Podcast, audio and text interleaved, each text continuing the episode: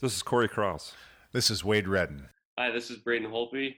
Hi, this is Scott Hartnell. My name is Jim Pattison. Hello, everyone. I'm Carly Agro from Sportsnet Central. Hey, it's Ron MacLean, Hockey Night in Canada and Rogers Hometown Hockey. Hello, Lloydminster. This is Keith Morrison, and welcome to the Sean Newman Podcast. Welcome to the podcast, folks. I don't know whether Biden or Trump won at the start of this. I was, well, I am still watching it as I go along, but frankly, I wasn't going to sit and edit this episode at uh, midnight or two in the morning, wondering, you know, finally who won. So uh, I don't know if anybody else sat and watched it all. I certainly was tuned in to the American election, um, following it right along. Me and uh, me and Kinger talk a little bit about it in the in the episode, which is well, well, once again, it'll be interesting to see who ended up winning. Obviously, uh, for the most part, I would assume we know here Wednesday morning.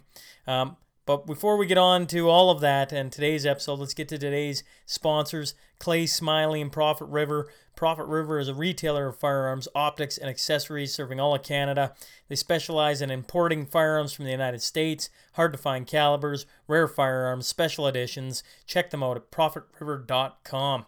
I'm teaming up with the Lloydminster Regional Health Foundation for Giving Tuesday Radiothon December 15th to help raise money for uh, the hospital and uh, continuing care. We'll be doing a 12 hour, 7 a.m. to 7 p.m. Facebook live stream where we'll sit down with different people from the community to share stories about the hospital and why it's so vital to our community.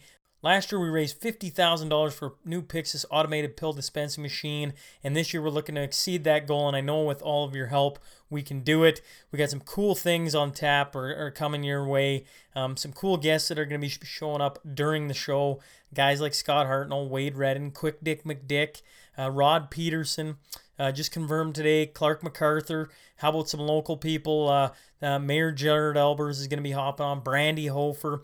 Um, Mikey Dubs is uh, I'm, I'm, he is going to be running on a treadmill for 12 hours while we do this all. The podcast is pledging uh, $2 for every kilometer he runs. So if that's something that tickles your fancy, uh, just let us know and, and we'll we'll make sure that uh, we're giving him some encouragement to run as many kilometers as he can. It's all going to a good cause. Be on the lookout for that December 15th, 7 a.m. to 7 p.m. on Facebook Live. That's at the Lloyd Regional Health, Health Foundation's page. Clinton team over at Trophy Gallery. I was sitting at my desk today at the office and I looked up and, you know, I got, uh, yeah, yeah, we have some goofy awards at work. One of them being most water balls. We had a, we had a golf league and uh, yours truly hit the most golf balls in to the water. And I was looking at it, and of course, all of our trophies are done by Clint and his team over at Trophy Gallery. So they do exceptional work. They offer championship belts, custom medals, die-cast signage, name tags, engraving on Yetis and BruMates, business awards in crystal and glass. They ship Canada wide. Go to trophygallery.ca. There's over 5,000 products. Use promo code Newman for 15% off. Any sport, anytime, from bodybuilding to hockey. Trophy Gallery's got it. HSI Group, they are the local oil field and burner and combustion experts that can help make sure you have a compliance system working for you. The team also offers security, surveillance, and automation products for residential, commercial, livestock, and agricultural applications. They use technology to give you peace of mind so you can focus on the things that truly matter. Stop in today, 3902 52nd Street, or give Brody or Kim a call at 306 825 6310. Gartner Management is a Lloydminster based company specializing in all types of rental properties to help meet your needs. Whether you're looking for a small office or a 6,000 square foot commercial space, give Wade Gartner a call today, 780 808 5025. If you've been down the truck route past UFA, you have seen the SMP billboard. Shout out to Read and Write, the team, amazing team over there that put it up, and Miss Deanna Wandler for her uh, creativity on uh, getting that looking just perfect. If you're heading into any of these businesses, make sure you let them know you heard about them on the podcast. If you're interested in advertising on the show, visit SeanNewmanPodcast.com in the top right corner. Hit the contact button and send me your information. We got lots of different options, and I want to find something that can work for the both of us. Now, let's get on to that T Bar 1 tale of the tape.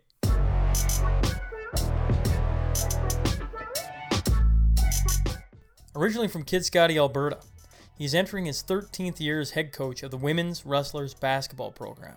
This past season, the Rustlers won the ACAC championships, the first gold medal in Rustlers basketball history.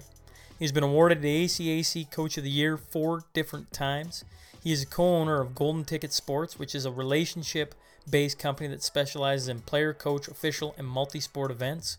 And they just opened up a new facility, Hoop Factory, here in Lloydminster. I'm talking about Chris King. So buckle up. Here we go.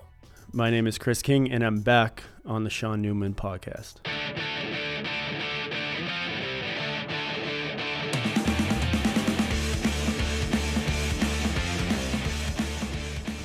Okay, welcome to the Sean Newman podcast. Tonight I am joined uh, in studio. You know, you're slowly becoming one of the guys I've had on quite a bit. Chris King, sorry, uh, to give you a name. Well, this is my goal. Every time I see you get uh, Redden and these guys up two, three, four times, I'm like, I got to get back on. So if I pay you enough money, you say, hey, you can come on for 30 minutes and then I'll catch you off. So that's my goal. I just keeping up with the Joneses right Uh, now. That that's yeah, that's right, folks. Pay me enough money, and you can yeah, that right, right, right. Well, where do you want to start? You want to start? I want to start actually uh, third kid because you you the last time we were on on the COVID roundtable, me, you, uh, Tomayer, and Soups, uh, you're uh, expecting, and now you've had your third. Yep. You're in the third kid life. Yeah. How's a how's the third kid life been? You know how that is. It's crazy. It's crazy. First of all, I didn't have the kid. My wife did. I was there. Um, I'll be honest. I've barely been around. She's a saint. Uh, this kid, Is your wife getting her master's or something too? yeah, she just she just started her master's. So she's at home with three kids. She's writing a test tonight, right now. Um, I Oh, saw she I saw her you. do a quiz while feeding the baby the other day, and I was like, "You're so much better than me." What did you tell her you were, you were doing tonight? Well, I had to go. I had a little issue at Hoop Factory I had to go deal with. And then I said I had a podcast, and she just gave me the look. She's like, I'll see you tomorrow. I'll see you tomorrow. She knows the deal. No, uh, yeah, third kid. Um, awesome. That kid is smiley and sleeps good. I just wonder why they didn't make the other two that way because it would have been a lot easier. If it would have been like that, we might have ended up with five or six kids. But I think, I think we're shutting her down. She is shut down actually officially. So. Is it shut down? Oh yeah, it's shut down. Doctor uh, Saeed fixed fixed that situation for me, so we're good to go. What was the hospital experience like during COVID? Well, actually, when we went in is right when they took all the patients from northern Saskatchewan. So we went up the night for delivery, and in the delivery room there is if when you went to the right in the hospital, it was regular delivery. On the left side, it was COVID wing. So that was a little unnerving because you don't know is there anything that your baby can catch? Is it in the hospital? Is it all these things? So I think it adds to a level of uncertainty. And as you know, childbirth is the most uncertain thing you can ever participate in, period, right? Yeah, yeah. I everybody knows my story by now about the third, the third row. That that was enough. That, that was enough. I every labor of Mel's they were quick, Right. but they progressively got worse. So I uh, yeah. Enough about me. Uh, no visitors though. Nothing. No, um, I believe when we went home, actually, my parents didn't come for a while. I think my mom saw the baby just because you don't know what you can contract and stuff. So you're like sending pictures. And once again, we we had two huge babies to start, and this one comes out half the size. So we're like, where's the rest of this this kid, right? my son Nash was 26 and a half inches, 10.6 pounds. This, this Kay was, uh, I think, six pounds and like 18 inches, just tiny little thing. So, yeah, so no one could come in. And then, you know, my brother wanted to come see her, and it's the whole keep your family away, the germs, because that was right in the height of not knowing anything. And here we are months later, and we still don't really know anything. So, it hasn't got any better, as you know. Yeah. Well, three children. Three children is uh, game changer. Actually, I was just It saying is. to Mel as I came over here. We, uh, she was changing out pictures on the wall, right? You know, you get your family photos done, and then every year you kind of swap them out. I assume most people do that. Anyways, there's this old one, and it's of uh, Shay at uh, her brother's wedding, and so two of her sibling. Oh, how the heck does this work? That isn't true. Her her cousin's wedding. Her cousin's You wedding. better get this right. Yeah, yeah, You yeah. better get this right. So so in the last since our kids have been born, we had Shay, and then we went to her cousin's wedding, and I and she was in the wedding party, so I got stuck on baby duty. Been there. With one kid, I remember being so stressed. you could just imagine. I'm trying to get ready, Yeah. but I got you know I gave him a whole bowl of blueberries, and his poop was blue, and that I remember that vividly. Right? That was one kid. I'm looking at this picture and I'm going, I remember being there. I remember being stressed out by one kid. How was I such a pussy? Like, I mean, back then, that was terrifying. Now, three, you're juggling, you're just, you know, You're treading water. You're just trying to survive. That's what three kids is, right? It's literally go, go, go, go. Just make it work. Because at the time, that situation, because I had a similar one with my brother in law's wedding, just Macy, I had. And you're just like, oh my God, how am I going to do this? I have one kid at a wedding. I got a kid with pink eye. Now I got to, like, just, but with three kids, it's just you got to give up on one and just hope that one hope that one is going to take care of someone else and then you just target the weakest one so i target nash quite a lot because he doesn't listen to his mother he's three years old and he's starting to talk back so it's uh, as much as i think it's hilarious it's not good so he's causing some issues in the split between the girls so yeah it's a great time with three kids you know how this goes it's just everyone says this train wreck gets better it doesn't look like it Hey, I tell you what. Uh, so Mel's sister. Now, so so we we went to her cousin's wedding with one. right I was I was the guy looking after it. Then we went to her brother's. Uh, she was in the wedding party as well, and I had to look after the two. And by the end of the day, I was so done. I was beyond done. I was beyond you, done. you needed a day off after Like I mean, I sat on the deck in silence and drank a marmalade or not a marmalade, a, a, a Kool Aid of some sort, right? Like with a vodka in it, and just sat there. And she's like, "You want to talk?" I'm like, "No, I don't want to. I just want to sit here in silence." That was two.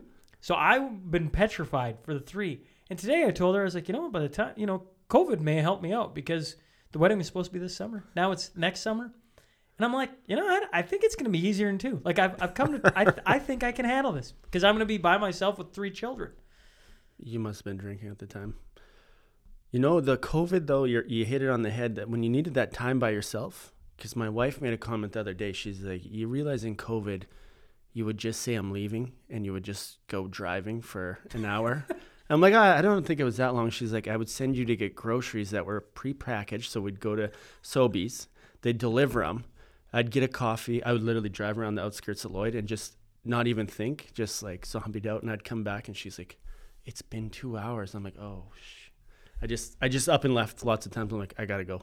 I gotta go. It was not good for my mental well-being. So it could have been the third kid. It could have been COVID. But you saying that you needed that zone out, I feel you.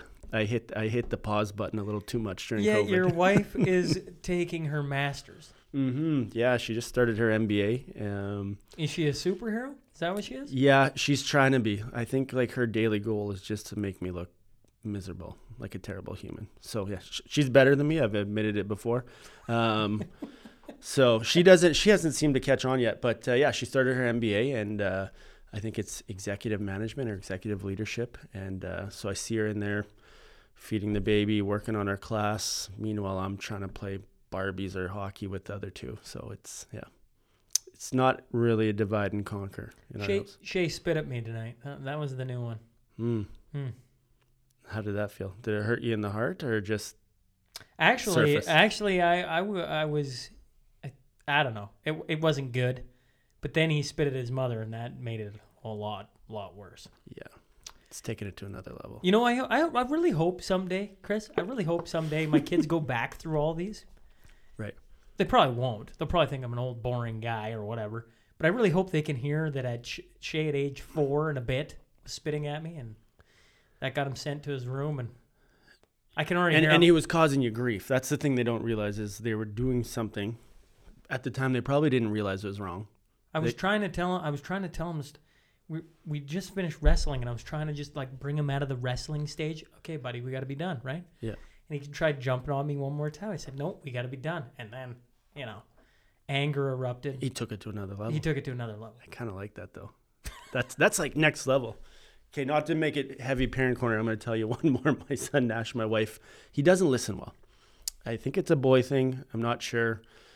And my wife always like, Nash, look at me, look at me. Are you listening? Look at me. So the other day, he walks up to his mom, puts his hands on her face, and says, Mom, look at me. Look at me. And she starts to smirk, just like you're doing right now. And he's like, I'm hungry. and I'm like, oh my God, you're going to get us both killed. like, and he knew he was being funny at the same time. So, yeah, those those stories they're funny and you're trying to deal with it, but you're trying to be a good parent while not laughing. And I had to leave the room. Like I was, yeah. Well, you know, parent corner or not, kids, kids. You always hear, you always hear people tell you, it's like one of the most rewarding, frustrating, blah blah blah things in the world. It's so true, It's the best. Yeah. and the worst all at the same time. Like just some days you're like, what, what is going on here? So we've talked about this in private. When you think about your past life before three kids, Hmm. What what were you spending time with? Like me and my wife, I talk about what did we do? She's like, I have no idea. Did we go to the movies? Did we go out all the time? Now it's like I'll see her in bed or maybe at lunch or she's sleeping, she comes in, I'm sleeping. Sometimes I don't even know we cross paths. Like I don't know what happened pre three kids. I think that got blurred out of my memory, just like the earlier childbirths. It just kind of like you're trying to push that aside. I partied a lot before three kids. Get outta Bef- here. Before kids, Right. lots for of you. movies, lots of movies, lots of date nights. I was probably a helpless romantic some point Listen in to time. this. Listen to this suck up right here. Good for you. You know, you're bugging me because we're tonight, folks. We're drinking coffee, and I apologize to all the local uh, uh, coffee brewers, but we're not drinking local coffee. It's too late for local coffee. Well, a true, but b I should probably talk to somebody. And, and um, Mr. Tanner Appleton of Northman always comes up because I stop in there and have coffee at the little coffee shop he's Yeah. got going on there every once in a while. And uh, anyways, I forget what I was talking about. What the hell was I talking about? Well, you're, you're. I think you're getting to being on or off the wagon. Is Oh, what, what oh, think yeah, yeah, yeah. at. So, so before kids, you had time. You just you had. I I, I like being busy. I've always liked being busy. So back before kids, you're busy, but you had lots of time to just like piss away, you know, and Right. still you could get things done. Yeah. Now you can't piss away things. So True. for the month of November, you're making fun of me. I got this nice little, as my wife was like, nice mustache as I was leaving. Right? She hates it. Is that what that is? Oh yeah, you wait. oh yeah, you've been growing your beard for how long, you jackass? So uh, a mustache uh, for November. Okay. Um, gonna be. Uh, I got two buddies out at Serafina. I do work with uh, full time working for Baker Hughes to deal with Serafina. So we got a challenge of which we tried doing. I Correction, I tried doing 5k a day with them last November. I made seven days, I think. That's not bad. Actually, it was pretty good. Yeah. And then I almost died. Like, I mean, I was a walking zombie because I was still trying to do this and then run at like 11 at night Yeah. out in the, almost killed myself. But, anyways, so it's 3K a day uh, this month, go around. Okay. And they said I could walk. I'm like, all right. So today, me and the family went for a three, three kilometer walk. It's perfect. So, mustache, Check. 3K a day, and no booze.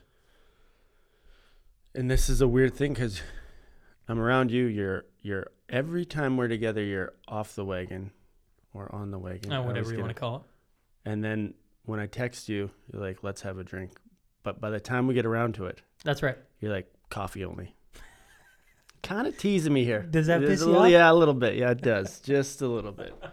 I think the last time was that uh, pre-COVID, that last round COVID table. round, Round table. table, Yeah, we we, had had, we drinks. had we had drinks, and now we're drinking coffee, which is also good. But you gotta say that you probably feel you're looking muscular, you're looking fit. Since I seen you, looks like you've been pounding push-ups all COVID. So I'm glad you're saying that. I don't know. I feel out of shape. Let's leave it at that. But you got goals set for November. Oh so yeah, yeah, it's yeah, gonna yeah, be awesome. yeah, yeah. Anyways, what what that does, going back to it, is with three kids, that time is like non-existent. So you can't. Ha- you have the old late night. Feel like crap for three days. Yeah. Well, you started a bloody gym, man. Yeah. You're sitting in this, and we're oohing and on about what this is. Well, it just doesn't happen if a guy ain't working at it, right? It's true. And so time has become, man, it's become important. It's almost scary. I remember somebody telling me that a long time ago, and I was like, ah, yeah, you old geezer. Now here I sit talking about it. We're getting older. That's that's the issue. We're getting older, and time's going quicker and quicker. And you see it when you look at your kids. I see it with the kids I coach. Right. So 13 years. I see some of the players I coach now with kids that are the same age as my kids. So it makes me feel like maybe I didn't get a real kickstart at life, but everything happens in its own kind of realm. So it's cool to see that happen, but it's just blink of the eye. Things have changed. Look at it. You're in here now. Yeah, well, the first two you did were in the old. We did one in that old room, Yep. one around the boardroom table, and now you're here. Yeah. So next time when you get to the biggest office in Lloyd, I want in on that one. When this table If- doubles, When that happens, we'll make sure that the scotch bottle is open. I'll make Yeah. sure that I don't schedule you in for a coffee only. that's good. And I'm a Scotch uh, wuss, so that'll be a real, real quick drink for me. Speaking of uh, seasons, basketball, Yep. how's that been? No, we don't even want to go there. That's terrible. Um, no, it, I will give the girls lots of credit. Um, so we started September 1st. So we, uh, my practice plan for tomorrow, I believe, is practice 38 or something like that. We're on. Okay. Um, no games, no games in sight. We have 10 players because a few of the older players decided not to come back. Um, so we are basically, we can go five on five, but we are looking at January probably 15th, 16th, 17th as like the best case scenario. We're not going to be playing a full league. It's going to be some type of pod action. So I'm trying to keep a bunch of girls that are extremely competitive. As you know, anyone in college is extremely competitive in the right mindset for four freaking months Playing each other. playing each other. I don't. I give them all the credit because they're coming in. Their work ethic's great. We've had some great practices, but like, the only carrot I can dangle is, in two more months we might play a game, might. Now we're under the president's guideline, SAS Health's guideline, whatever the school says. That's what takes priority, right? Our school takes priority over anything else. And each institution's different. So a few institutions have backed out of the season altogether. Who's that? Um, Concordia's out. Um, Augustana's out. Um, the- Really? yeah. So there's a couple other schools that will not compete this year at all. They'll just practice. So and it sounds like there might be more schools that are going to take this route. So we might have a league. We might have a mini pod season where it's us, Keyano, and Medicine Hat, and I've heard other rumors that it might be us and the Huskies and the Cougars playing in a Sask league. We don't know. It's it changes week to week. So I, I'm trying to communicate with my players. Hey, this is what might happen. This is where we're at, and they've been awesome. They do their weights three times a week. They do their skill sessions. They come to practice. They haven't really hung their head, but I have to think when they leave, they're like, I want to play a game. Like I want to kick someone's butt or get my butt kicked. AJHL is playing games. Yeah, different pods, different cohorts. AJHL doesn't report to an institution though, right? So post-secondary institutions, for the most part, are closed to the public. Lots of them, right? Okay. So when you're closed to the public, you can't be hosting basketball games when no one's allowed in your facility. Also, our facility is under Lloyd guidelines, so we're looking at 30 people max. I know you're good at math, so if you put 12 players aside and a coach on each team, now we're getting real tight. You throw in the officials, you can't even have a game day staff, right? So we're dealing with all these different things, and as you saw, Alberta loosened it up a while ago. Great, and then now tightened it it's right tightened it up. up. So I, I do say AJHL, SJHL. This is my opinion only. I think that they basically got the the release from in Alberta. It was basically junior hockey and university and colleges. I think they tried to make exceptions to make sure hockey went. I think we all know hockey is Canada's sport, so they wanted to make sure the junior A hockey system was going. Them going to bigger pods is great because they can play games.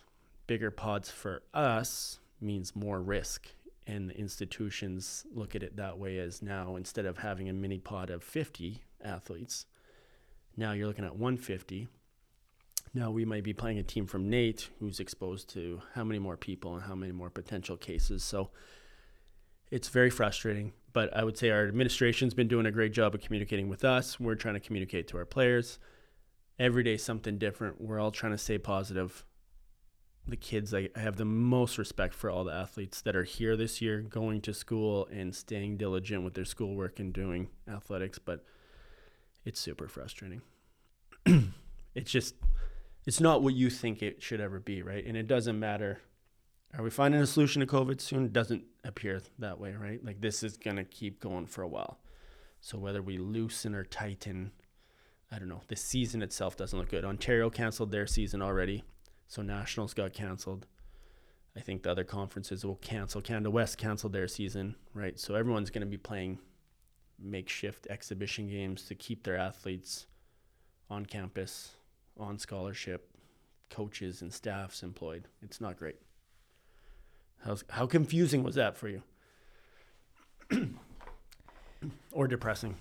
a little bit of both. Um, I don't know. You know, the longer this thing goes, I just I I stare at it and I go, would having basketball games go with nobody in the gym be that such a terrible thing? No. Would it be that much riskier? Probably The- not. They're already uh, here's here's my thing about I can only talk about my athletes and I'm sure junior hockey is the same. We try so hard to keep them safe. We're in our training pods, we wear masks in the school. In the gym we don't wear masks. We're slobbering on each other, sweating and hitting each other, just like a regular practice. We can't monitor when they go home or if they go out. You know, my team I'm trying really hard to keep them under reins, but if they go out to a party or to a restaurant or to anything else, they're exposed to just as many people as they are in a basketball game, right? So, It is impossible yeah, like unless you lock them up. It is impossible to monitor anyone, especially some 18, 18 to to 25 22. or whatever. Yeah, 22. Like, you kidding me? yeah. Just think about what your coach if he said, "Hey, guys, no partying at all this year. You guys can only stay with your team." You might do it if you're a really good team. You might do it for a couple weeks, but then Uh, you, then you're going hell. out. Even do the best case, a couple months. Yeah, sure. We're not talking like we're not talking just a couple months. Eventually, there's a, a, a something breaks the camel's back, right? Just Well, li- we're at that couple month mark, right? yeah. People start going a little bit squirrely, and they're like, "Screw it!" Like just screw it. Yeah. That's all of society. We've already seen that, Yeah. right? I mean, all you got to do is go out anywhere in Lloyd, and, and you get both spectrums by now. And heck, I'm I was the guy at the start. Um, I remember. Well, I mean, the, the fear is a, a crazy thing, Right.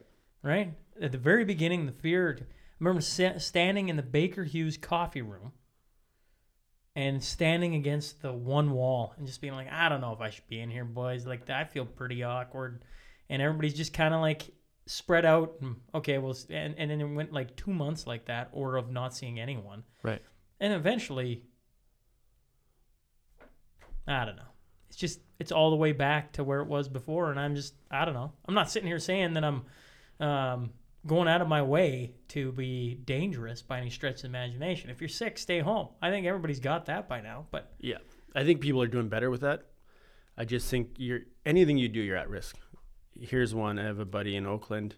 He's now on month ten of work from home, him and his wife, and he got told February, at best, he'll be back in the field, a landman. He's like, I, I can't do this.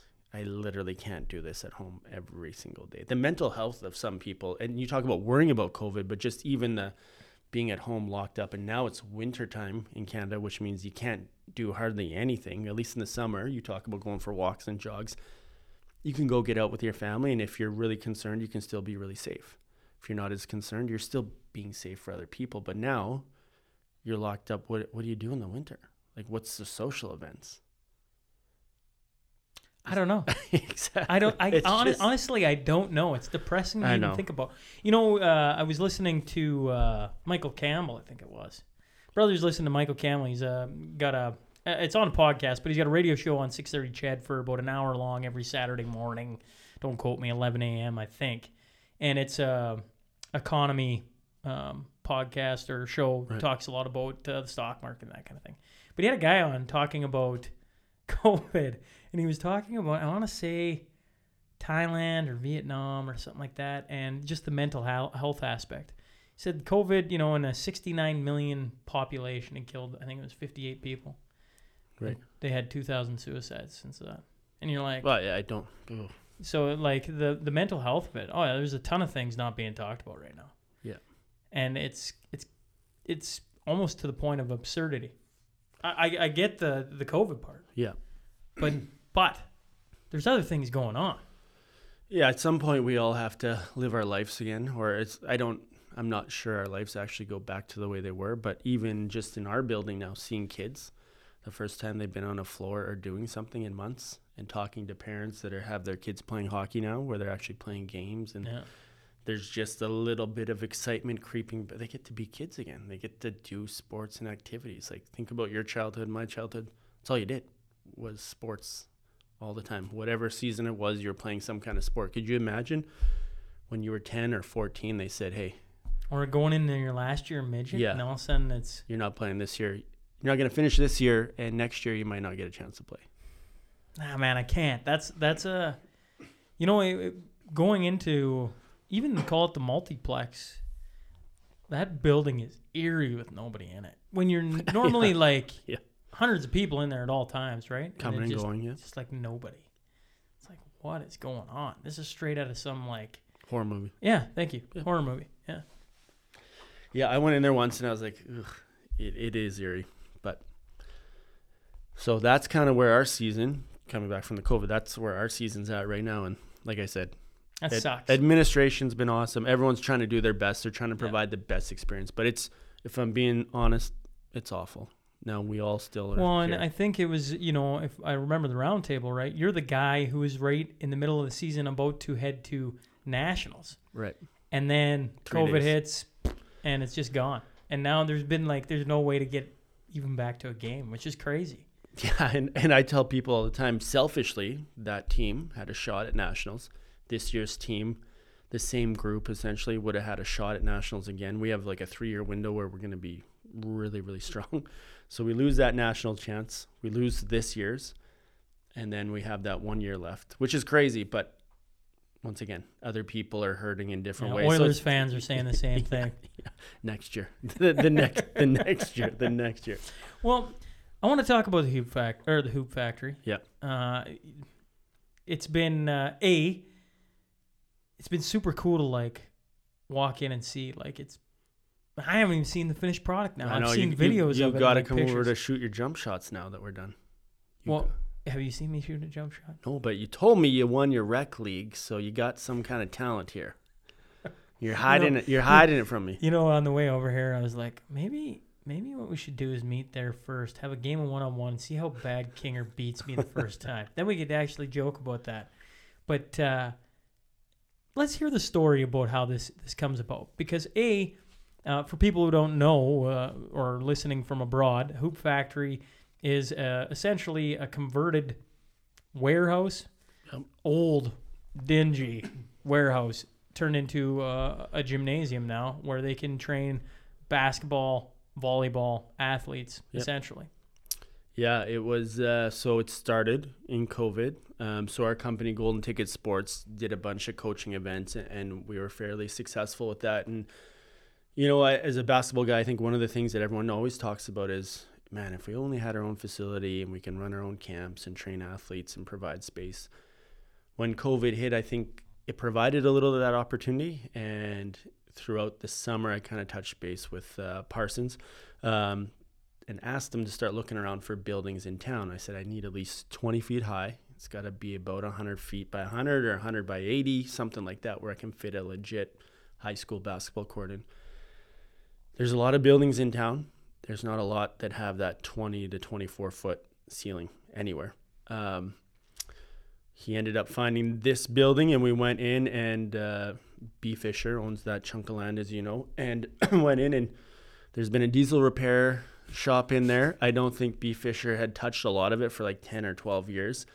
It was it was not in great shape, but um, they were very good to negotiate with, and um, that's kind of how we got the ball rolling. Because being a basketball coach and playing basketball, there's been lots of things. You know, you see new rinks open up or outdoor facilities for hockey, but there hasn't been anything basketball specific. And if you look in bigger cities in North America, this is popping up. So Ours now here in Lloydminster, um, we really got rolling on that end of August, and here we are. It was a pretty quick turnaround.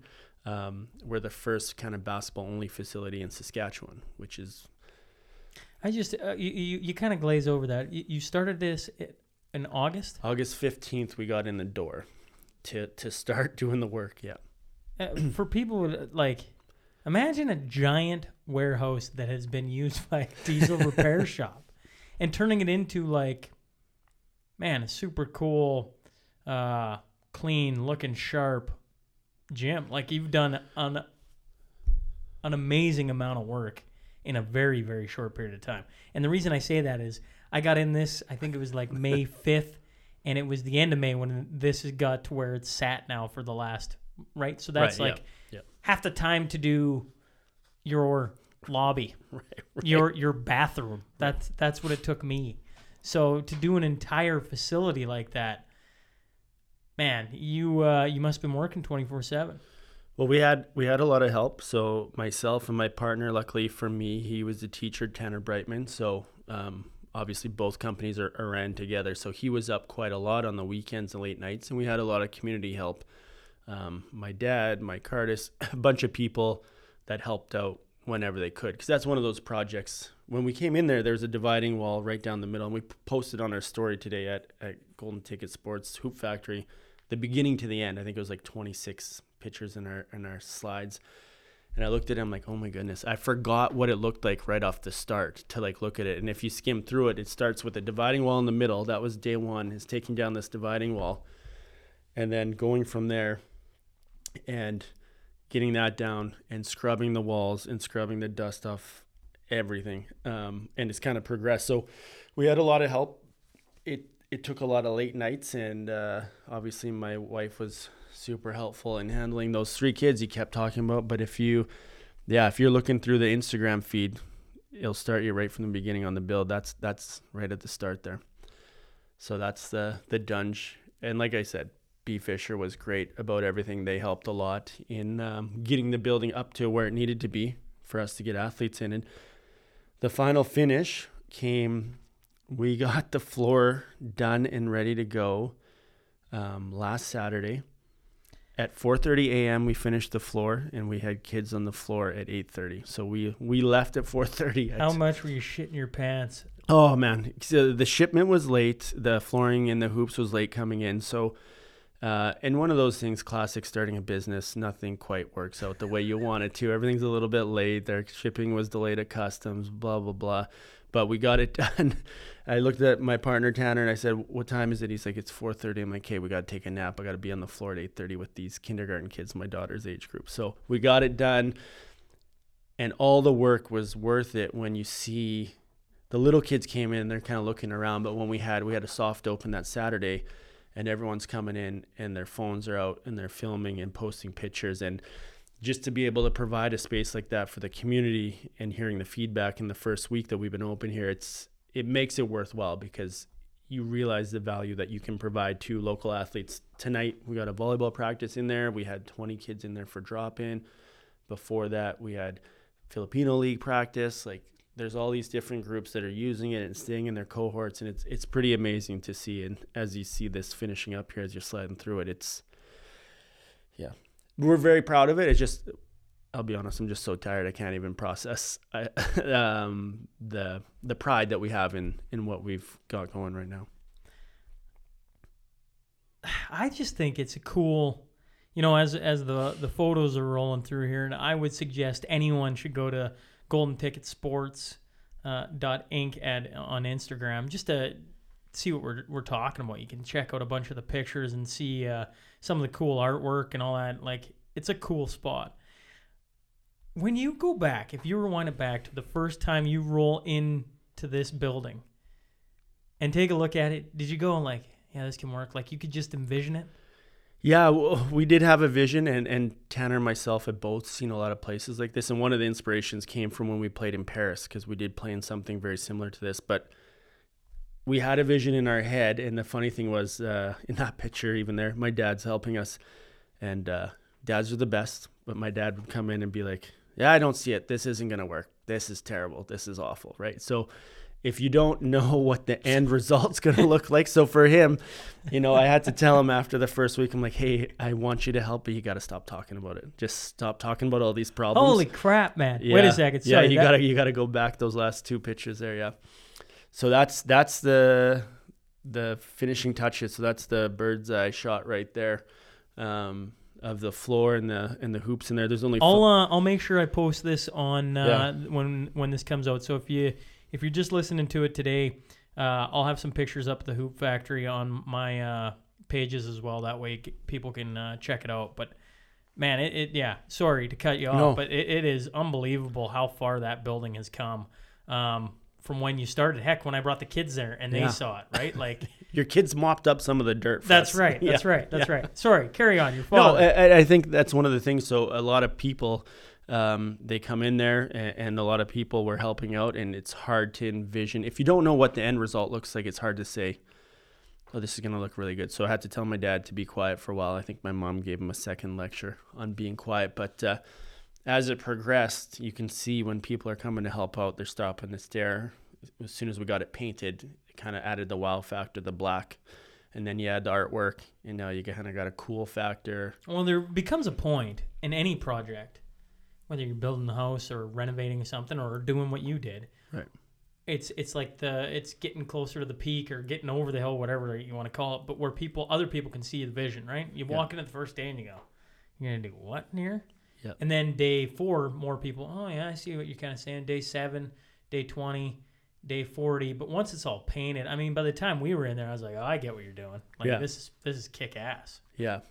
Yeah, it, re- it really came along. And once again, this is one of those things that community ha- always supports these type of things. And I think the support has been fantastic. And it's been a lot of roll up your sleeves and get in there and get dirty. But I, I think hopefully this pays off down the road. Obviously, there's little kinks we're working out, but everyone walks in and sees the floor and the space. And the, the comments have been great. And the social media posts. How has it been starting a business right smack in the middle of a pandemic? You know, we just talked about your yeah. your basketball season and how frustrating that has been. Yep.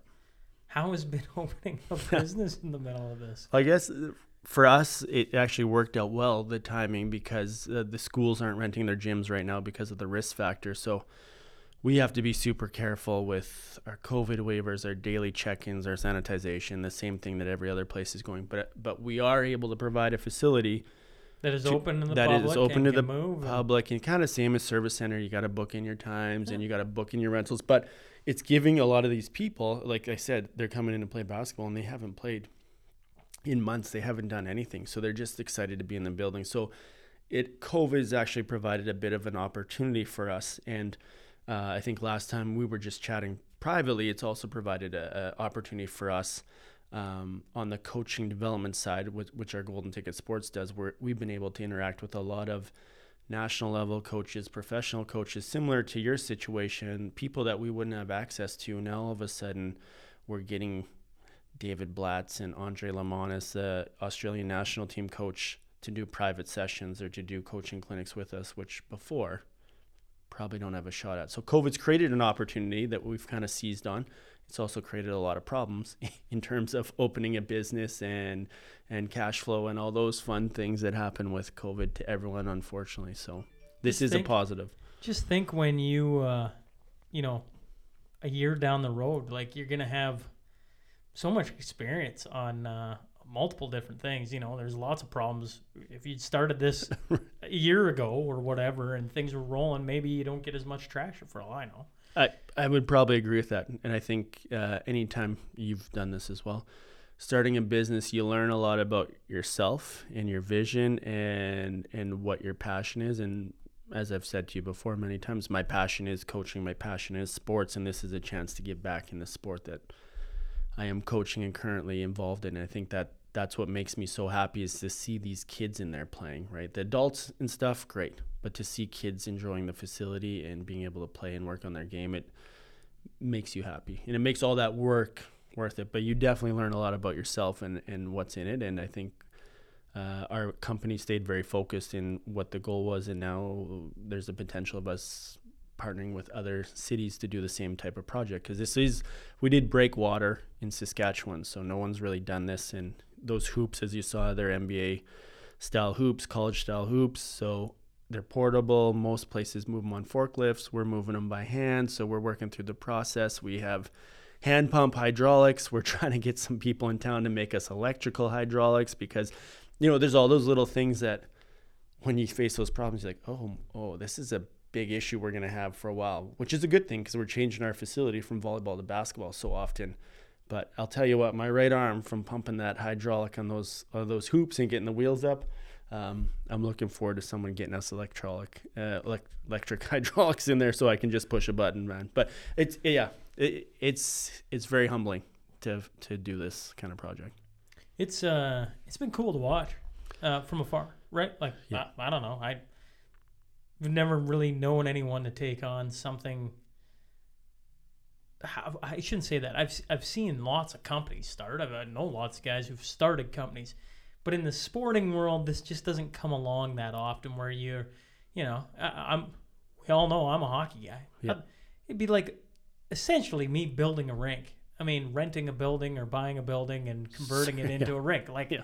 I mean, that's a little harder said than done, but that that's the general idea. Like, it's super cool to watch.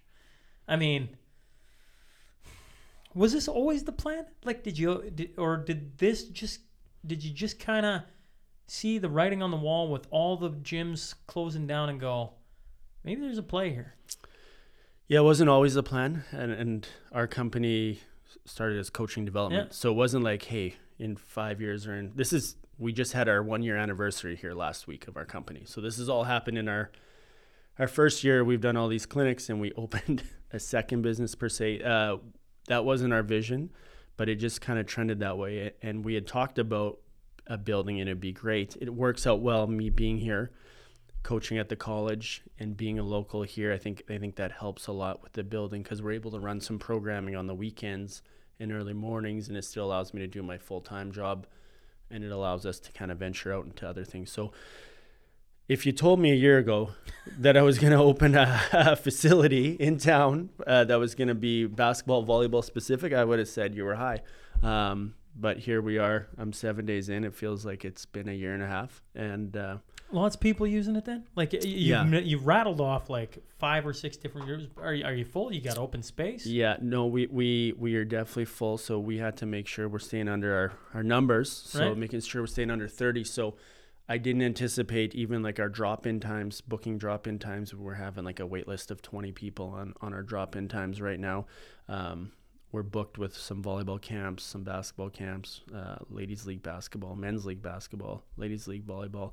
That's Um, kick ass. Yeah, so tons of people are using it and they're being really respectful to have a facility and they're following all the protocols, which is the number one thing. They're doing their daily check ins and now it's like automatic. So the response has been great. People are coming in, they like it, they're commenting on it. Now, they could be being nice to me because I'm there and I'm probably cranky at the door. But uh, no, we're very excited to have all these people in. And like I When said, when you walk up to that building and see that building, you're like, "We're gonna go and where?" And then you open the door and you're like, "Oh, yeah, this will do." Yeah. And Like- tonight there was a there was a kid that hadn't been in there, and I just happened to be there when he walked in, and I, I heard him talking. He's like, "Oh man," because you look, it's an old tin building, just like any other industrial, and uh, to walk in there with that kind of art and and the floor and everything in there, and now of course we got music playing and stuff, so it's got a it's got a cool vibe. We're very excited about. it. We're very proud, but uh, more so we're proud that we get to give back to the community that as I've told you before, I felt like I got to take so much locally from sports, and now to give some back to kids is pretty cool. Yeah, it's cool. It's cool to have in the border city too. Yeah. Right? Like it's a cool little feature that we got here. I'm I'm wondering, you know, I, I've told you this before. Used to play in the uh, Monday night pickup basketball league over at the uh, Holy Rosary ball court. Bunch of white guys who suck at basketball, and it was never their first sport, minus like one guy. I'm sure if you filmed it, it would probably bring most people to laughter, uh, maybe even tears, maybe even rolling fits. How bad the basketball Right. is. I'm wondering if there's space for that group of yahoos at this new facility. There probably is. You're gonna have to book in advance, but you know what? I'm getting a lot of hockey teams wanting to come in and uh, Train or yeah, just use it just for use it for like uh, a off court, off ice training, right? To come in and play five on five and let them muck around because it is good training. And honestly, you guys coming into the gym, who cares? Are you having fun? That that's all that matters. I ne- I never judge anyone playing basketball, just like I never judge anyone playing hockey or ball. If you're having fun and you're enjoying it, go hard. Go as hard as you need to go. Like I'm sure you guys that don't play basketball all the time, when you guys play, you have a hell of a time. as long as I'm not playing Chris King. Yeah. yeah. Well, And you can't be too skilled, and you can't be. Uh, we play prison rules, is the way I, I put it, right? there's no fouls. There's no fouls. There's gonna be a little clutching and grabbing going on. I remember uh, my my wife's brother, who was a basketball player. He's I don't know how tall is Matt. He's probably like six one. Good basketball player. He came and played with us one time, and when he got home, Mel went to him and said, "Well, how was it?" He goes, "Well, it wasn't very good basketball, but they allowed like pretty much anything goes, which made it really interesting. So it was a lot of fun." That's awesome. Right? That's so good. Yeah, well, you get a short, stocky guy who plays hockey for a living. We're not too worried about double. Well, not the double dribble part, but the contact part. I don't even get basketball contact. Makes no sense. It depend. It depends where you're playing. We've talked about it before. The flopping in the NBA is something else. But if you're short, you get in under the ribs. You get some cheap shots under the ribs. You probably get to hack a few times where no one's calling a foul anyways, right? I always tell my kids when you're, this was me, shortest player on the floor all the time.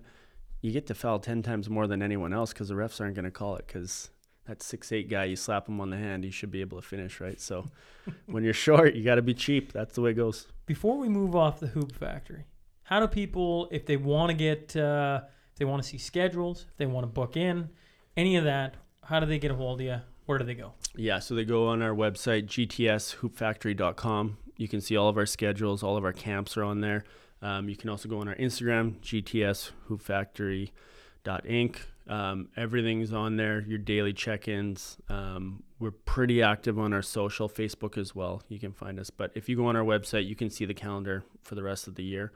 That's the problem right now with booking time is, is there's not that much time available with all the bookings right now and the little buffer we have to have to sanitize and change everything over. But uh, yeah, you can find all the information you need. And if not, you can email us, gtshoopfactory at gmail.com or call 780-870-4478. There you go. Okay, there's your plug. That's now a I- great plug. Moving on. Now, now you mentioned the NBA, and I've been I've been waiting. you haven't listened to the latest Brothers Roundtable. I haven't where- got to it. where we we absolutely uh, uh, let's be very clear here. The Newmans are not basketball players. Right. Um, we act like we can play some ball because we I, I love being competitive, but realistically, we were never basketball players. Right. So when we watch LeBron cart around his trophies and talk about respect, all I could think of after we berated basketball players on the last roundtable, and I'm sure there was a couple guys be like, "These guys are a bunch of yahoos." All I could think of was, "Well, I got Kinger coming on. I can't wait to pick his brain on LeBron James. The Lakers win. Maybe I'll get some respect now." What, what what's your thoughts? Okay, not a LeBron fan at all. he's he's the biggest, strongest athlete in the league, right? Or or one of. One no, of. no, no. I was gonna say like uh, that might go further than basketball. That Uh, guy's a giant. Yeah, if we're gonna say like the top athletes in the world, that guy could play NFL for sure. Hundred right now. The fact that he whines and is a baby all the time is just so annoying, and it, it makes basketball look bad. And the problem is now some of the other superstars complain all the time. The thing with no fans is you heard them chirping the refs and calling for fouls all the time, which I thought was hilarious because you know that stuff happens. Um, LeBron winning was tough. I'm a Lakers fan. I couldn't cheer for the Lakers with LeBron there because most people that cheer for LeBron are a LeBron fan. And what I mean by that is these kids growing up now, they cheer for an athlete, not a team. Ooh, you.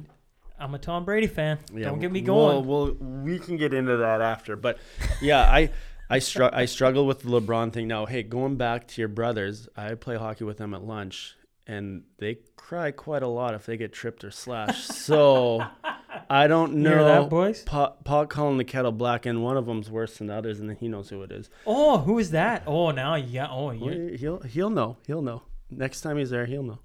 I'm gonna bring that up on the next roundtable. You're not gonna give me a name? Oh no. You tell me on your next roundtable who complains the most at hockey. Ooh, interesting. That's an interest. The boys will probably hear this, and if they don't, I'll remember this for the next roundtable. Yeah. So there's Who complains the most out of the four brothers on the ice? yeah, because I've played against all of them, yeah, or with all of them. That's gonna be good. Anyways, regardless, I don't love uh, LeBron's a great advocate for a lot of things, and I think he's done a lot for like social media and social justice. But the NBA game, I can't stand that flopping. I like it when guys, um, you said you watched uh, the Jordan doc, right? When guys are going through each other and you had to earn it and stuff. I just, I don't even like the fact that he jumped teams and then brought arguably a top five player to leave his team, just basically straight up quit and demand a trade to come play with LeBron. I just, I don't appreciate that. I appreciate drafting players and bringing them in. I appreciated Golden State before Kevin Durant, that championship, bringing all the guys, right? The Kevin Durant thing kind of soured it a little for me.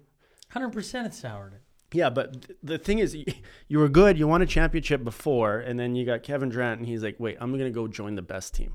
That's the softest thing you could possibly do.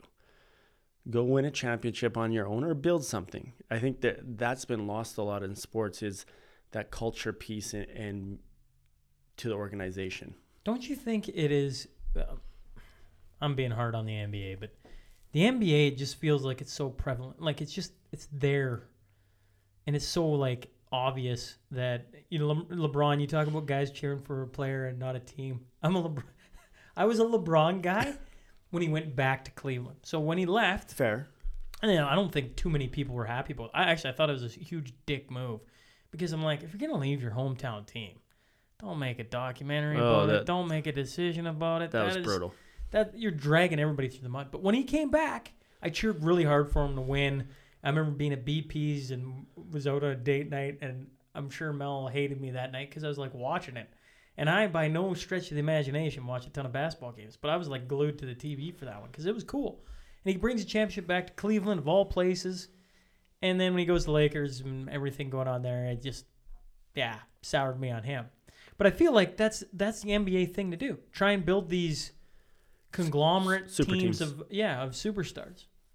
I think it comes from their AAU, right? So now kids playing growing up, you're not getting the best players in the state. You're getting the best players from all over on these five or six AU teams. Same with the prep team. So they're used to just going wherever the best players are to play together. So when they get to the NBA, and I think the NBA is different than a lot of sports in the sense that I think um, they don't have helmets on, right? It's not like football that they're not covered up. You're, they're visible. They're visible all the time. You also know when you see an NBA player because they're six eight to six nine. You can see them in a club. You can see them anywhere. So I think they're very aware socially. They want to be on the best team. They want to be in the in. And let's be honest, you look at like an average NBA player making 13, 14 million dollars.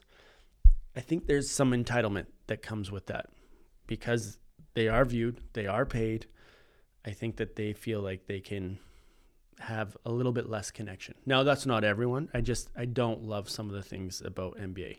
If you're asking me about uh, FIBA Europe, NCAA, love it. Love love the game, love the way it's played, but some of the NBA I just cringe at. So that's coming from a basketball guy. And I know that sounds awful, but that's that's the reality of it. NBA playoffs I watched early. I watched early on. I watched a lot of stuff early on and then as it became evident the Lakers were going to win, I watched less and less cuz I couldn't stomach to watch LeBron play. That bad. What did you think of the bubble? I no, thought no fan how they did it, how the NBA did it. I thought they did a great job. I thought they did a good job with the testing. I thought when they brought in the families, that was good. Um, I was really impressed the way they did it. And then the WNBA followed. Hockey obviously followed, right?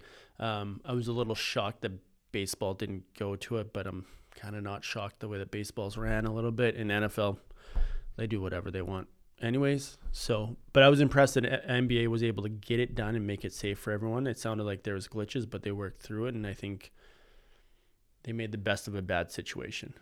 Now, when the NBA comes back, it's just like when hockey comes back. Can you have a league for a whole year without fans? Well, I've heard the numbers, and I don't know if this is right, so maybe I shouldn't be saying this. I'll fill everyone's head with nonsense. But I heard um, Brian Burke saying it the other day that 50% of what NHL teams make comes off the gate. I, w- I would bet it's high, and I think the number's lo- much lower for uh, NBA because of their their contracts with the TV and stuff. But that that wouldn't surprise me. So how do you Knock off 50% Yeah. right off the get go. Like? Is everyone going to take a fifty percent pay cut? No. So now you're looking at, and once again, by the time this comes out, things could change, right? But now, okay, we're going to start January first. no, we're going to wait January 15th so we can get 50% capacity in there. So now let's say the Oilers game, they're seating 50% capacity. Are you charging double now to make up that money? Twenty dollar beers. Yeah, in, instead of 14.50 or whatever it is. Um, but yeah, no, it's it's very interesting what they're doing, and I think NBA could get away with it for a while. I also think the only other sport that could get away with no fans is NFL. I just think NFL makes so much money it doesn't doesn't matter. NFL owns a day of the year. It is it is absolutely it's I don't know, it's it's cool. I I mean the NFL is I mean it's, it's Sundays, right? Like I mean it's it just and I mean even the Monday nighter, the third like everything they they, own do, everything. they own like it's so they have what is so cool about the NFL and no other sport can do this. At least I mean you can give me the argument that another sport can but they play so few games. That's unreal, right? Like, as an athlete, do you love playing 60 games, 80 games? No. Baseball, 162? No chance do they love that. Play 16 games. Every game means something. Right. And so when you tune into the NFL, I mean, you turn into, I don't know, the Miami Dolphins versus pick a, pick a team, and uh, you're like, yeah, this game means a hill of beans, sure. But for most Sundays, there's like three, four games that are like, man, you better tune into that. Yeah, that big big time games. Big time games. Yes. And it's got meaning to playoffs. It's got implications for draft picks and whatever else. So you take, you take what last ten games, maybe last five games of the NHL is, and then the first round of playoffs. You take that type of atmosphere and string it out over a season, and that's what the NFL's got. I mean, baseball, it's you know you, you can use the analogy on any Playoffs, sport and yeah. and put it into what the NFL. They got playoffs all year long. Yeah. That's what it is. I think that's why the NFL fans they will never go away from it, right?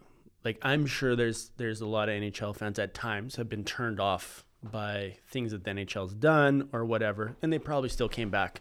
NFL fans are not going anywhere. It doesn't matter. You're gonna watch your six or seven home games, and you're gonna pay.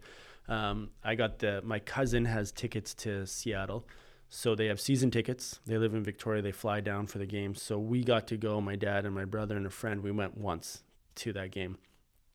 10 a.m. The tailgate. It, it's full go. That was like a 2 p.m. kick. It was full go the whole morning. I couldn't believe that people were still standing. But it's it's like a cultural thing. And the more people I talk to, I realize like this is this is one of the seven games that we get. And I'm taking tomorrow off work. I've already booked it off a year in advance. And, And, we're going. and we're go- going hard and, it, and the atmosphere is unbelievable it's a full day affair Well, I mean, you. I've been to NFL games now, and like Green Green Bay was something else. You can't, you know, maybe if you watch the TV, you can pick it out. But I remember watching Green Bay games and just green and gold, green and gold, and whatever. But when you show up, the stadium is in the middle of residential, right? Yep. So you're you're tailgating in someone's backyard. You're actually pulling into their backyard and setting everything up. Then everything is camel and hunter orange. I was dressed from head to toe in hunter orange. I thought it was a joke. And then I got there and went, "Oh, I'm going to fit right in." Right? yeah And it's cold, but they love that. Yep. And it's windy and snowy and whatever, they love that. And it is just like it's go time, like you say. And then I mean, my wife's from Minnesota, so I've been to the new stadium. The atmosphere uh-huh. in there is like then you go to an Oiler game, and no offense to the Oilers, but you go to an Oiler game, and it's just a regular season game. They're playing Chicago, and they're down three one, and it is silent. You're like, man, how is there even a compare? There is no comparison. I don't, think there's anything close to it. And being at a lot of Oiler games especially in the new building you always feel that I haven't been to a playoff game obviously but in in that new building you're like oh my gosh like this is gorgeous but it's so hollow. Whereas when you go to NFL everything's on top of you. And the other cool thing with NFL is you think about that one game how many jobs it provides in the community just that little chunk of the year you know September to December all the pubs you probably paid someone 20 bucks to park in their yard or something Oh, guaranteed, and and so did a bunch of other dudes. hundred percent. Yeah, and then you were paying for something, hot dogs or like you just think the whole way, and then you think after all the pubs when you go back into town, like it it is a whole lifestyle thing. you know, God, I don't know why I talk about the NFL all, all night long because that's what they do. But even right, it's first down, second down, it's third down, and then the big horn goes off because you got to shut them down, or Yeah. you got to shut them down on third down, right? Yeah. And the place is going nuts when you. I mean, God, it's, that that experience, if you could bottle it up or put it to any other sport, that's what they're all trying to recapture. Yeah. That's why nobody go and and on top of that, I feel like COVID screws up the NHL. So everybody around our area, let's talk Lloyd, Saskatchewan, Alberta. They the NHL playing through the summer months. Man, I know so many like I know there's people out there I watched every game. Yeah, that's great for you. Most people were at the lake, were outside and didn't give two craps once Edmonton was out, once the Canadian teams were out. They had other things going on. The NFL hasn't skipped a beat. Is right in their wheelhouse of this is when we're playing and we're gonna play and we're gonna carry on and that's what they were doing. And so it's like you haven't missed anything. And so all the NFL people right into it. Yeah, they're they're gonna go no matter what. Did you think when you were watching the hockey games, I, I felt that basketball not bad without fans because the cameras in close enough. Football, not bad. They can pipe in the noise. But hockey, when I watched it, it just felt blah. Yeah, it just was like because the camera's out so far, and it doesn't matter what you do. You're like, oh my god. I'm sure the players felt intensity, but it it just doesn't look good on camera with no fans. Like you, you just know that that's a think of playing in any rink you played in, even in senior hockey, and no one in the building. It's like my, my rec game at lunch. There's no one there. Someone scores a goal, and you're like, "Good job, Hey. good job, man, good Hey. job, nice pass." like, like it just duh, dead. So I can't imagine that for them. But NFL can do it no matter NFL can do it. You know, the, the other one I thought uh, I thought they did a good job. Like I, th- I think it looked really good. But I is baseball.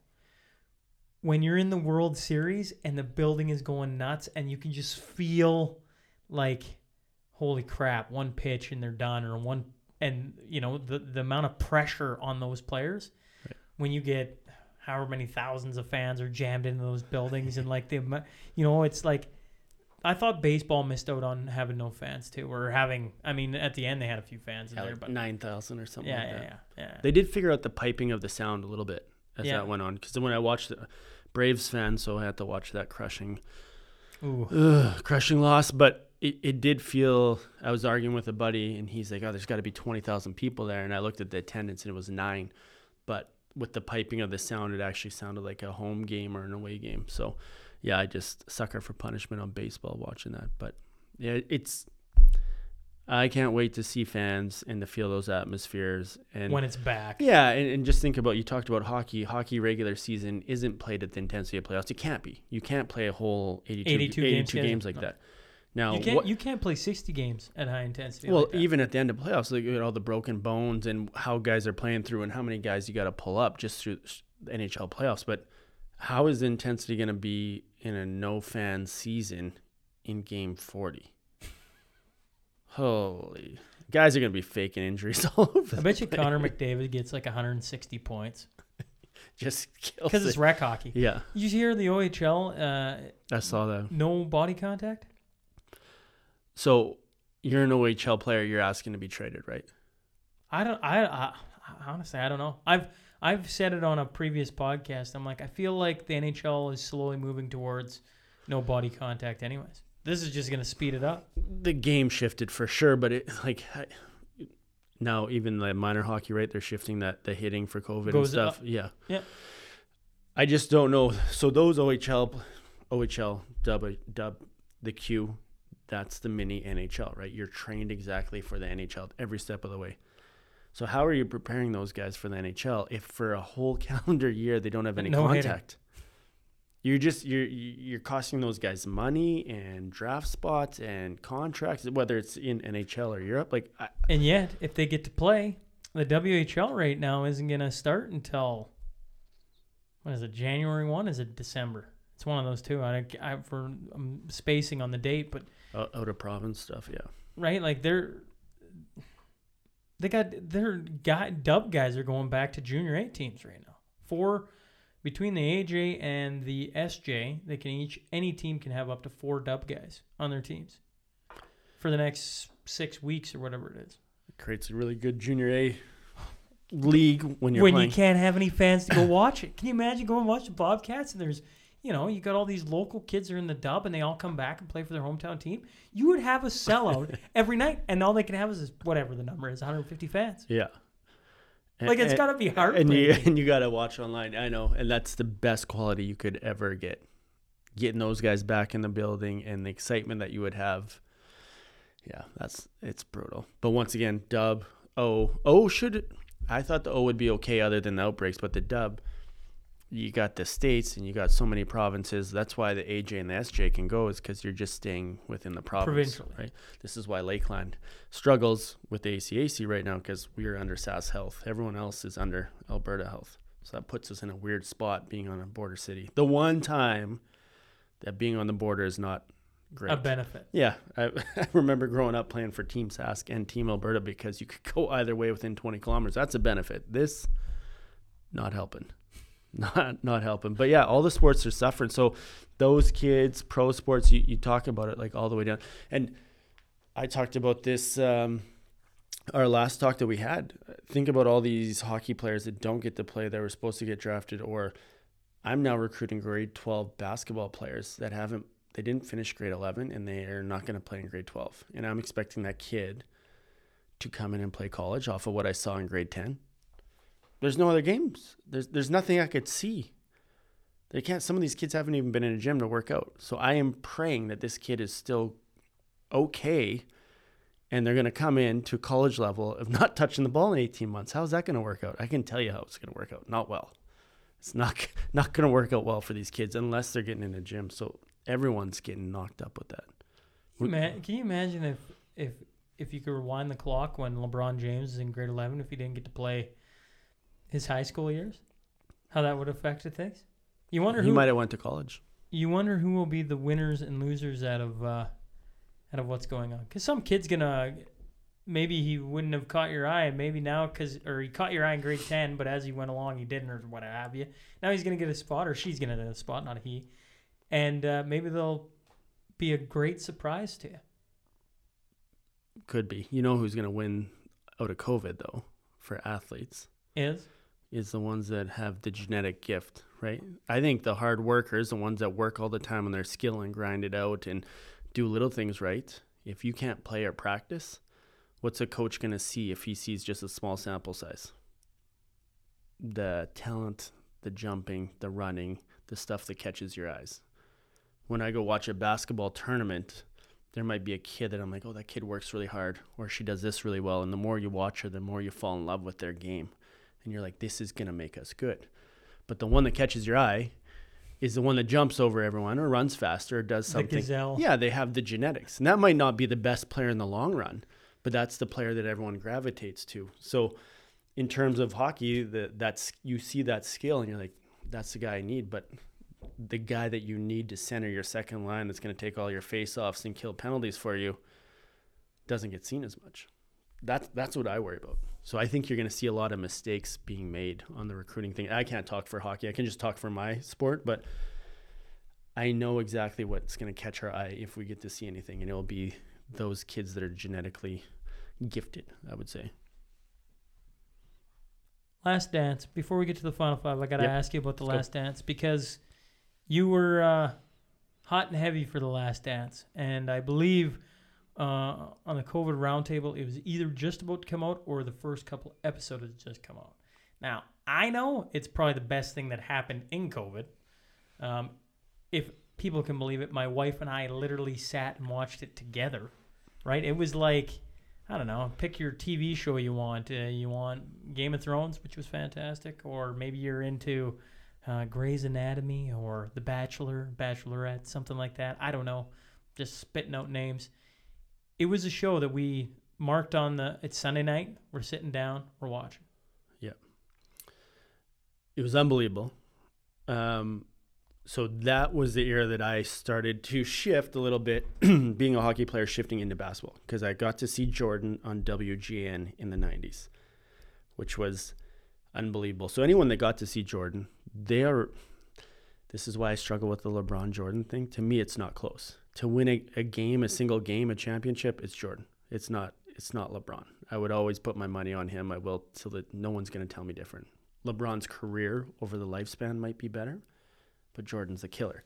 And you see that in the video. Jordan's an absolute killer, which, by the way, I got to talk to Clark about getting Jordan to sponsor so he can have a Jumpman on Hoop Factory. That's got to be done in the When you do that, let's get him on the podcast too, and Yeah. we'll blow up everything. Good. Let's let's just hammer that from all angles there because a Jumpman under the Hoop Factory in Canada that would be deluxe. But going back to that, watching that whole process, I think it made me like Jordan even more. So I've watched it now three times because now, You've watched the entire thing three times. yeah. So I'm I work out with the girls and you have to supervise the weight sessions now. So I got to be in the weight room when the girls work out in the mornings, Monday, Wednesday, Friday.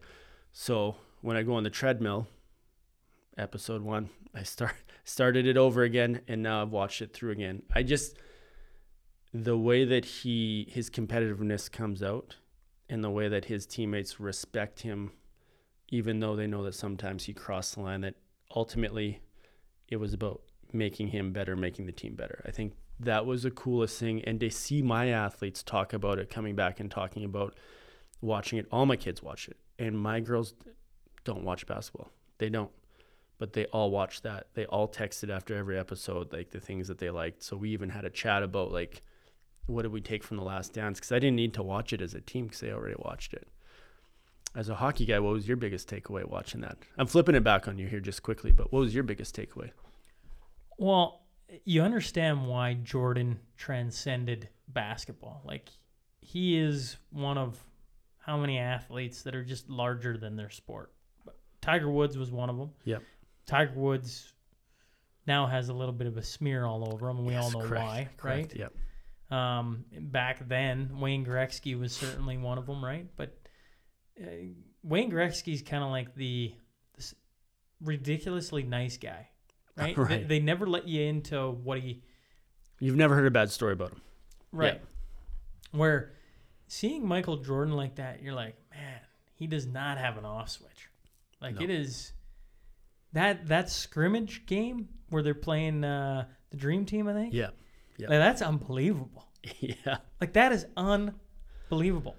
Um, me being a guy uh, um, that loves sitting across and picking guys' brains, a the Dennis Rodman leaving thing is unbelievable. The way Phil Jackson handled that is unbelievable. And if there was one guy, uh, you know, obviously Jordan, if I could get anyone off of that documentary, I'd take Jordan in a heartbeat to sit across from. Right. But my number one A or one B or whatever you want to call it is Phil Jackson. I got to read his book. Um, I got it on my list, and I never had Phil Jackson on the list of like, man, I'd really like to get him. He was not on it, but after that documentary, damn sure he's on it now. You'll- Like you'll like his book. You'll like it. his his his mentality is. I always heard he was the. the you gotta understand. I'm a, hi- you know, I didn't follow basketball that much. Like, uh, yeah, you follow the great ones, and and I remember everybody being Chicago Bulls insanity back in the '90s. But I guess I just didn't really.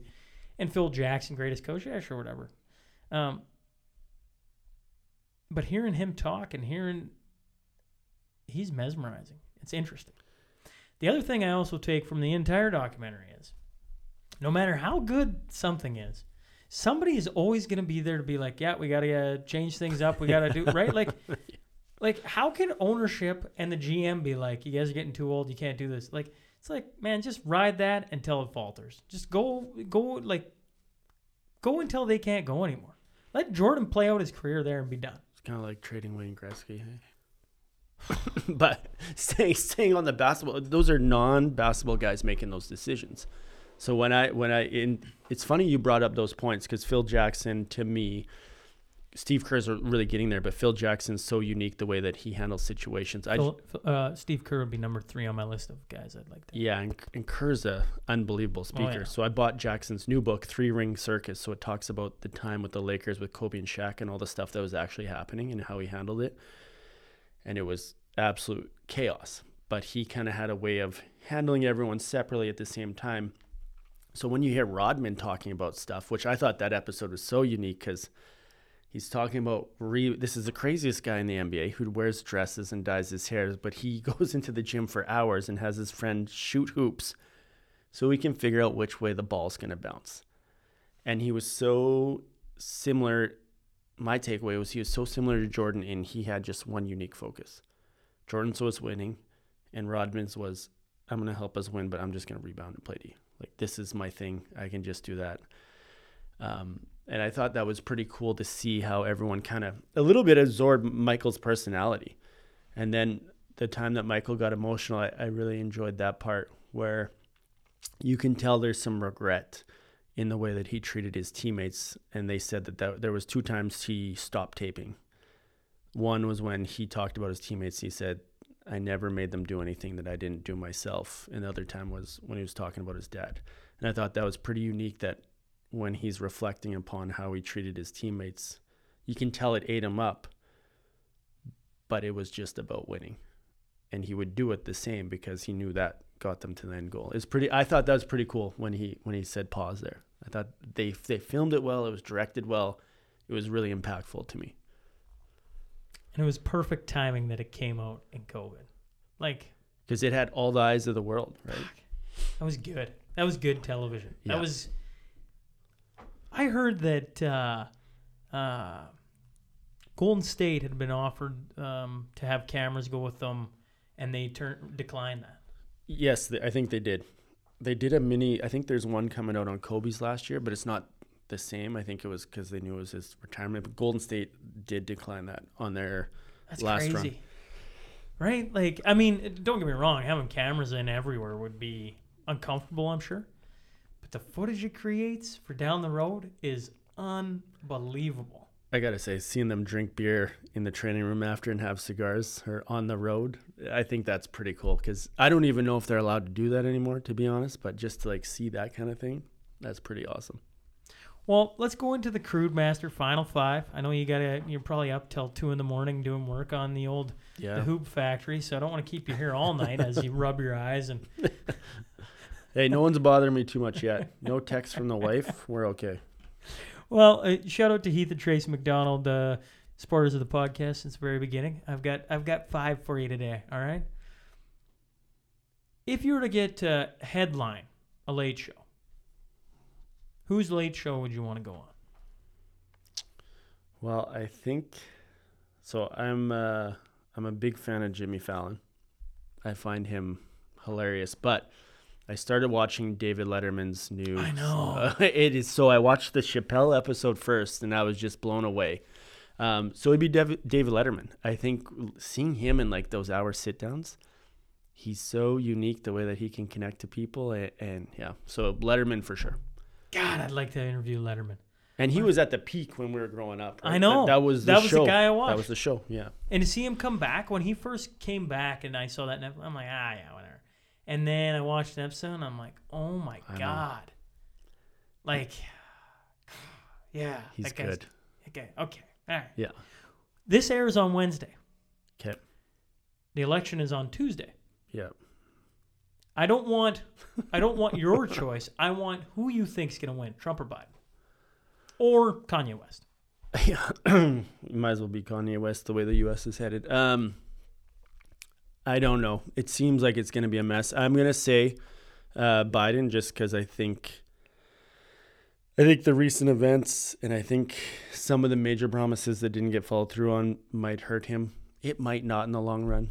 I think this is going to be one of those wild things that, like, whatever happens, whoever wins, there's going to be ballots missing or votes missing or some kind of collusion. I don't think this is going to be pretty. And I think the thing that we can all agree on that we've seen in the U.S. is uh, the deterioration of uh, politics and, and what democracy stands for, in my opinion.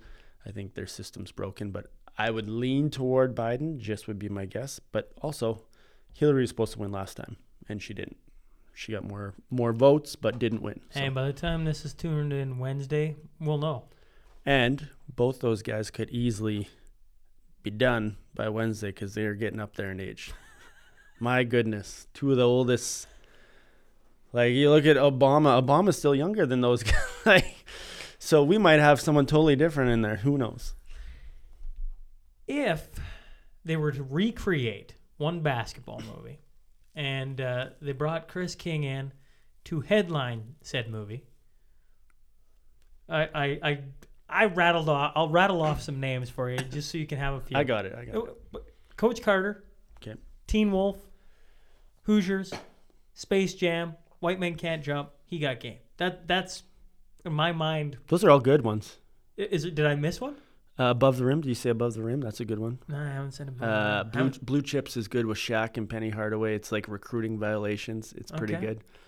Um, those are all good. I'm surprised you came up with that list. That's a good list. Well, well I I mean I've You did your homework. Yeah, well, I, and those are some good movies. I mean, Coach Carter. I actually, actually, the one I was gonna put in there, but I haven't seen it yet, is the new Ben Affleck one. I haven't seen it yet. It looks good. It does look good. I heard mixed reviews from basketball people though. Ah, So okay. Well, I mean, yeah.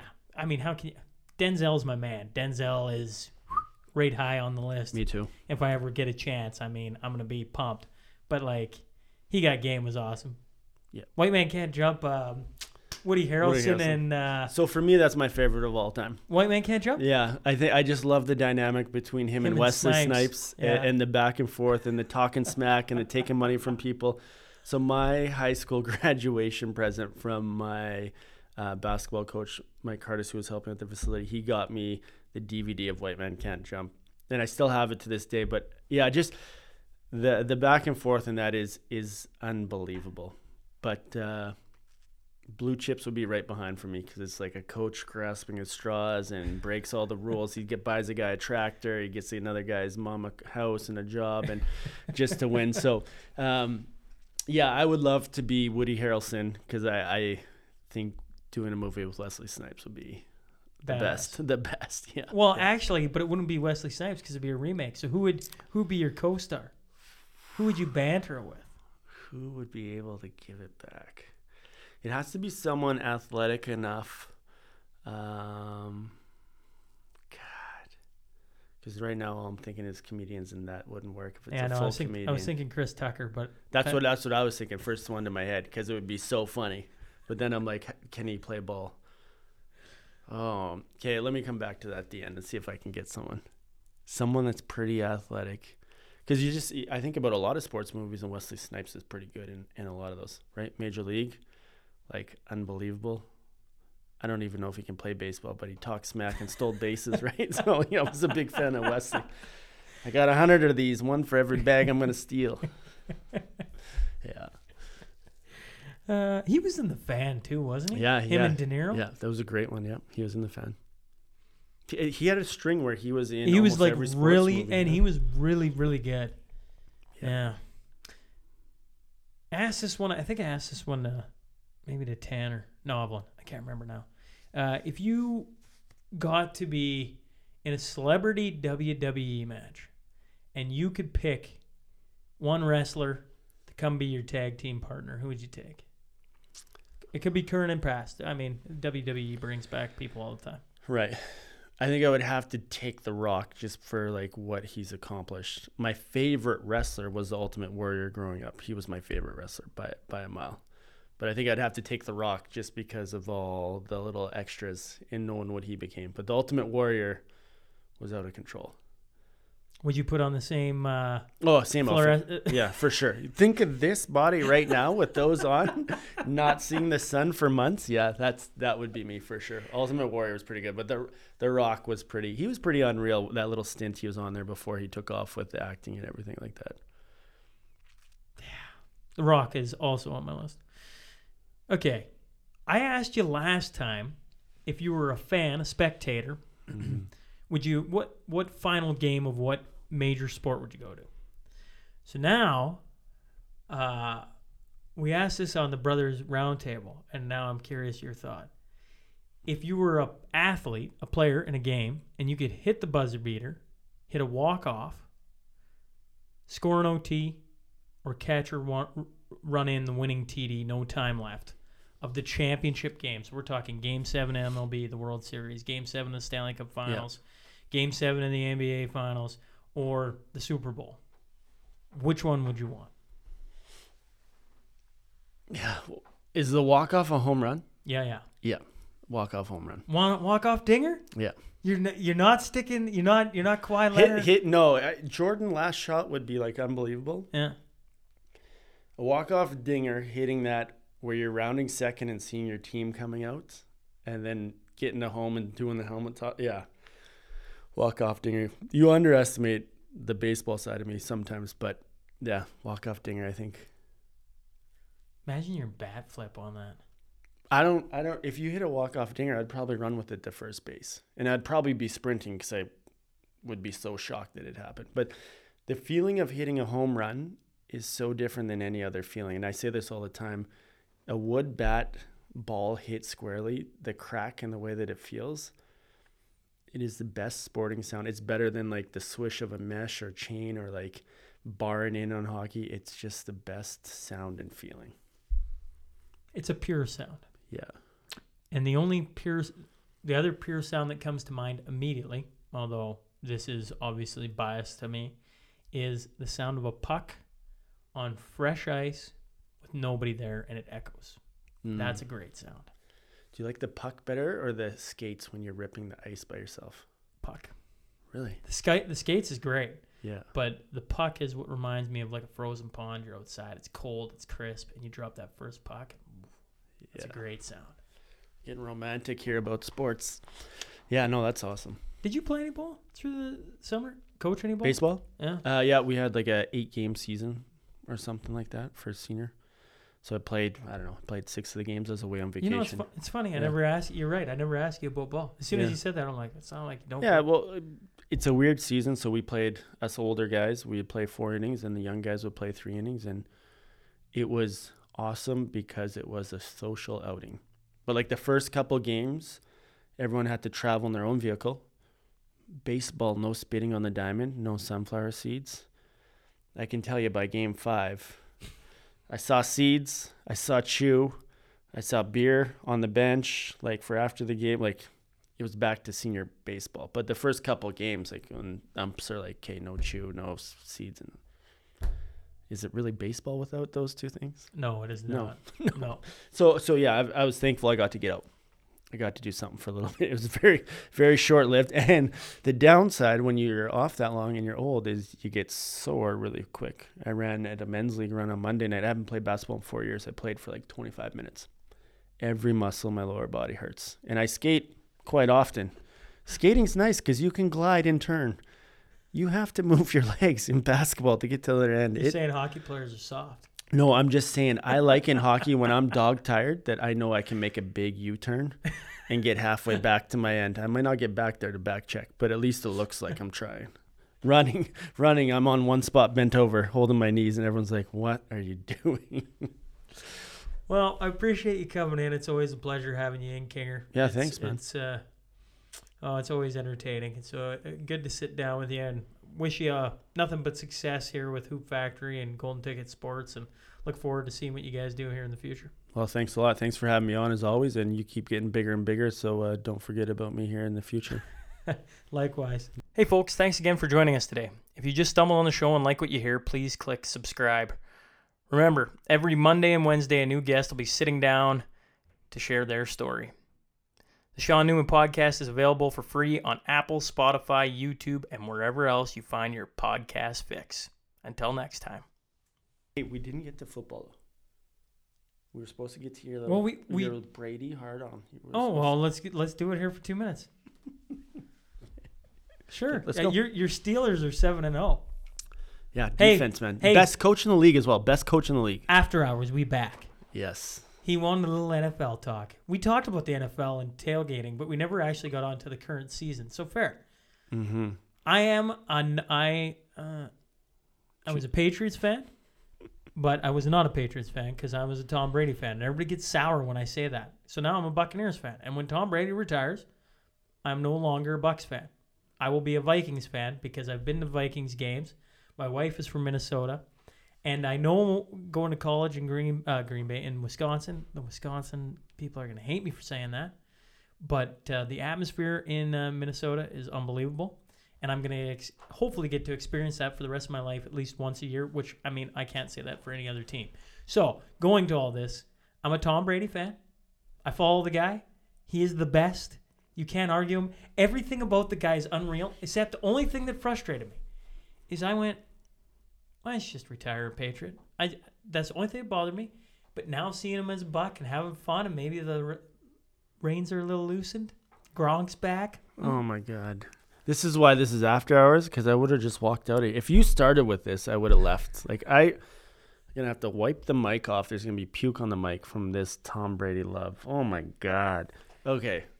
Yes, he should have stayed at Patriot. That would have been the noble thing to do. That would have been a noble thing to do. I'll But agree. uh, because he's so arrogant, he wants to prove that he can do it on his own, which he's not going to do it on his own. But I will give him credit. He went to the best possible situation because Hey, I, I think he's answered the question Belichick or Brady right now. Belichick's team is playing third stringers. He's got guys not playing. Oh my God, get serious, get serious. So you got Tom in Tampa who cannot throw like a ten yard out now. It's like five five yard dumps all the time. Just dump it off. Thank God Gronk. Now what is this week seven or week? What week are we in? I don't even know what week we're in. But regardless, the first three weeks Gronk looked like he was still on the party cruise. It looked like he hadn't really played. He football. probably was on the party cruise. Yeah, now it looks like oh he can block and run, and there's some there's some Gronkish things, but Tom Brady is Tom Checkdown. Let's let's be honest. He cannot throw the ball like he used to. The guy can't even remember what down it is this year. That's how old he's getting. Three, four. I will give you credit. He's a competitor. He wants to win, but he is in a really good situation in a in what we would probably say a little bit of a weaker division this year I would agree. him making playoffs, I think, is a big plus. How long does he play for down there? When does it go south? Because I have to believe the Pats are going to be good within a year or two. It's just inevitable, even though they've had like 10 bad draft classes. He figures out a way to get it done.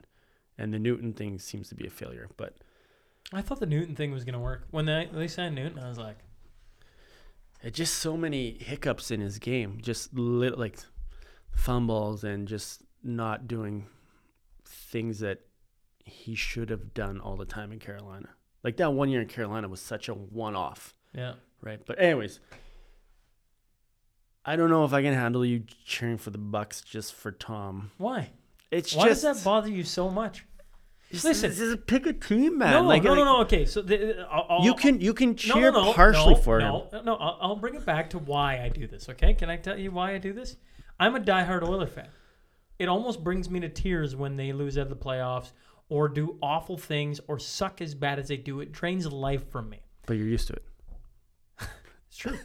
and what I said was after that, I said, you know what? No more of this. I can't do this across four sports. This takes up too much of my brain. Like my brain hurts, my body hurts. And then they get McDavid and Draisaitl, and they should be just like fun to watch. And you go watch after games, and you're just like, what are they doing out there some days? Like, fuck. but that's me, right to the core. Okay, that's what I I cheer with the soul for the Oilers. Okay, and I swore never again for any other sport because I just can't handle the ups and downs. I can't handle a team missing the playoffs for ten bloody years. It is painful. Right. So what I did was, is uh, I remember when Tom Brady got the, the call up that playoffs, right? And I was like, oh, and I kind of heard oh, that's kind of cool. And then they win, whatever, and you're like, oh, cool. So everybody goes, oh, you're a Patriot fan because they won. I'm like, well, kind of. Like, I don't, I don't know. I like Tom Brady. I like what he talks about. I like that what he, you know, that he's a pretty clean cut guy and he's not a jackass. And you call him arrogant, and I'm like, I just think he's confident. I think he's awesome. And so I did that with that. And then when it came to basketball, when LeBron came back from Cleveland, I went, I'm going to cheer for Cleveland because I like LeBron. I like what he's doing. I like that he came back and owned up to it. I like that he won. And then he goes to uh. La- LA. I'm not a Cleveland fan anymore. I could care less about the Cleveland Cavaliers. And and I'm not a LeBron fan of the Lakers because he just I don't know. He kind of is a jackass and he's in the L Lakers Yeah. and whatever. But I just I can't do that with teams. I can't just. I got my sport.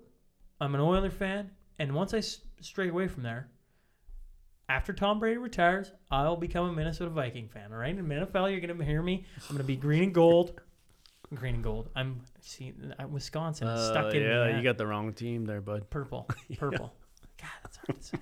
I just don't like being held down to teams. I like cheering for athletes. Why can't I cheer for an athlete? What's so hard about that?